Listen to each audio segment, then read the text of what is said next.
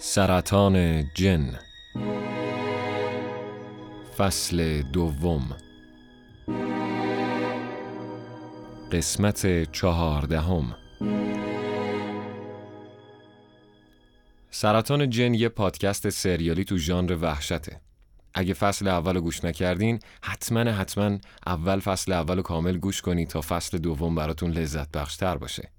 سرطان جن اثر رامبد خانلری یکی از تواناترین نویسندگان حال حاضر ژانر وحشت ایران نوشته شده. پیشنهاد می‌کنم با یه سرچ ساده کتاباشو پیدا کنید و بخونید و لذت ببرید.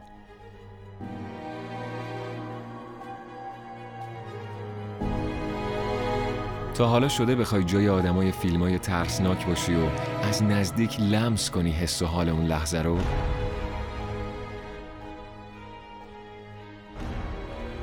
پیشنهاد ما اینه که یه سر به اتاق فرار انیگما بزن. توی اتاق فرار شما و دوستاتون در فضای اغلب رازآلود گیر میفتین یک ساعت وقت دارید که راه حل فرار از جایی که توش اسیر شدین رو پیدا کنید و جون خودتون و دوستاتون رو نجات بدین. البته که با اتفاقای ترسناکی که براتون میفته اونقدر هم راحت نیست. لینک سایت و اینستاگرامشون توی توضیحات هست.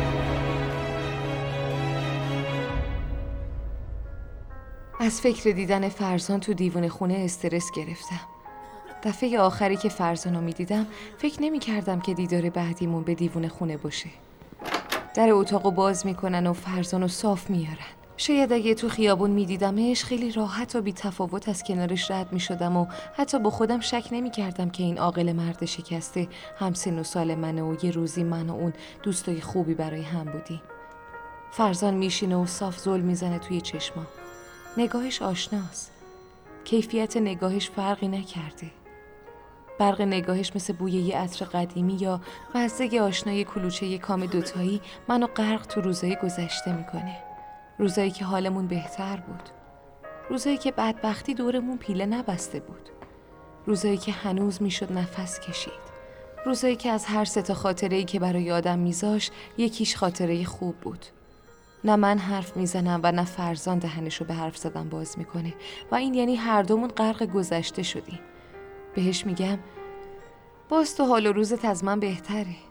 وقتی برمیگردی به قدیم می‌دونی باید به کی فکر کنی. اما من تو گذشته بی کس و کارتر از امروزمم. فرزان میخنده. حرف نمی‌زنه. خدا خدا می‌کنم که نپرسه برای چی اومدم دیدنش چون خودمم واقعا نمی‌دونم که برای چی اومدم.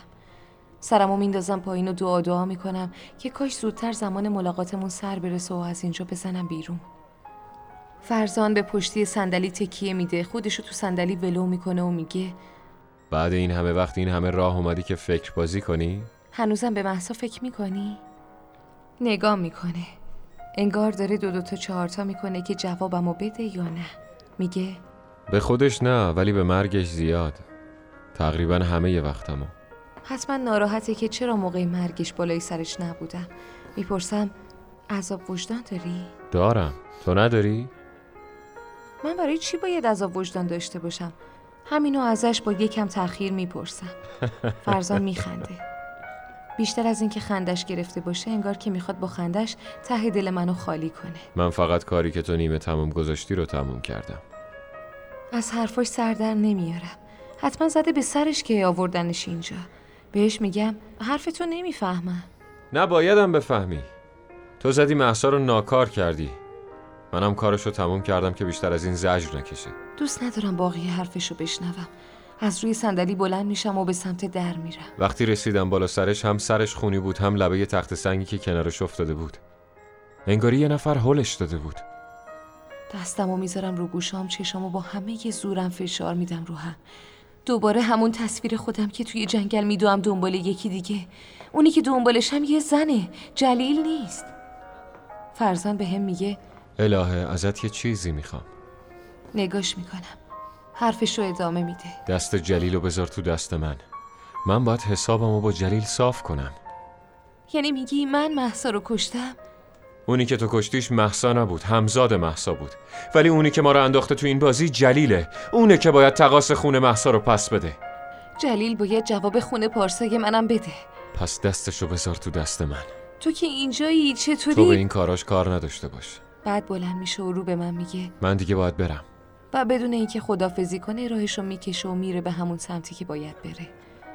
فکر اون لحظه ای که توی جنگل دنبال یکی میدوم دست از سرم بر نمیداره. اگه من واقعا دنبال محسا کردم اگه واقعا اونی که بلا سرش آوردم همزاد محسا بوده اگه واقعا پس اونی که خاک کرده بودم اونی که پیرمرد کروکیشو به هم داده بود کی بود؟ اون لحظه ای که توی خاطراتم با سنگ کوبیدم تو سر جلیل حتی اون خاطره که صدای خورد شدن استخوناش همه اینا رو از کجا آورده بودم؟ برمیگردم سمت ماشین. تو خرت و پرتایی که تو ماشین پخش و پلا کردم دنبال کاغذ پیرمرد میگردم. دنبال اون نشونی. کاغذ رو پیدا می‌کنم و راه میفتم سمت درخت گردو و 23 قدم بعد از درخت گردو. توی راه مدام به اتفاقایی که توی این چند وقت از سر گذروندم فکر می‌کنم. به این فکر می‌کنم که هنوز حتی فرصت نکردم درست و حسابی برای پارسا عزاداری کنم. هنوز یه دل سیر برای بچم گریه نکردم. غرق فکرامم که می‌بینم تقریبا رسیدم به جایی که باید باشم. قبل از پیاده شدن گوشیم زنگ می‌خوره. یه شماره ناشناسه. جواب میدم. الو الهه. فرزان کجایی؟ زدم بیرون. رو حساب قول تو. فقط خواستم بهت بگم قولی که به من دادی رو فراموش نکن. روش حساب کردم. میگم باشه و گوشی رو قطع می‌کنم. قبل از اینکه برم به سمت درخت گردو یه چیزی به چشمم میاد. یه آدم تقریبا ایستاده همون جایی که من می‌خوام برم. یه مرده. باید جلیل باشه. به فرزان زنگ می‌زنم. الو فرزان یه لوکیشن برات میفرستم بیا. باید سرشو گرم کنم تا فرزان برسه. فرزان مسیج میده تا چهل دقیقه دیگه اونجا. بگمونم چهل دقیقه برای حرف زدن با جلیل فرصت مناسبی باشه. آروم و مطمئن قدم برمیدارم به سمت 23 قدم اون طرفتر از درخت گردو و جلیل. بازم لحظه دویدن توی جنگل به سرم می‌زنه. محسا دست پارسا رو گرفته. داره میدوه و از من دور میشه. من با همه زورم دنبالش میدوهم تو یه قدمیش می‌رسم. دست میندازم و پر مانتوی محسا رو می‌گیرم. محسا دور خودش میچرخه.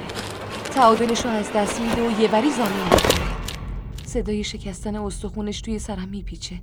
مثل صدای انقدر نزدیک شدم که تشخیص بدم اونی که اونجا ایستاده جلیل نیست. خداوردیه.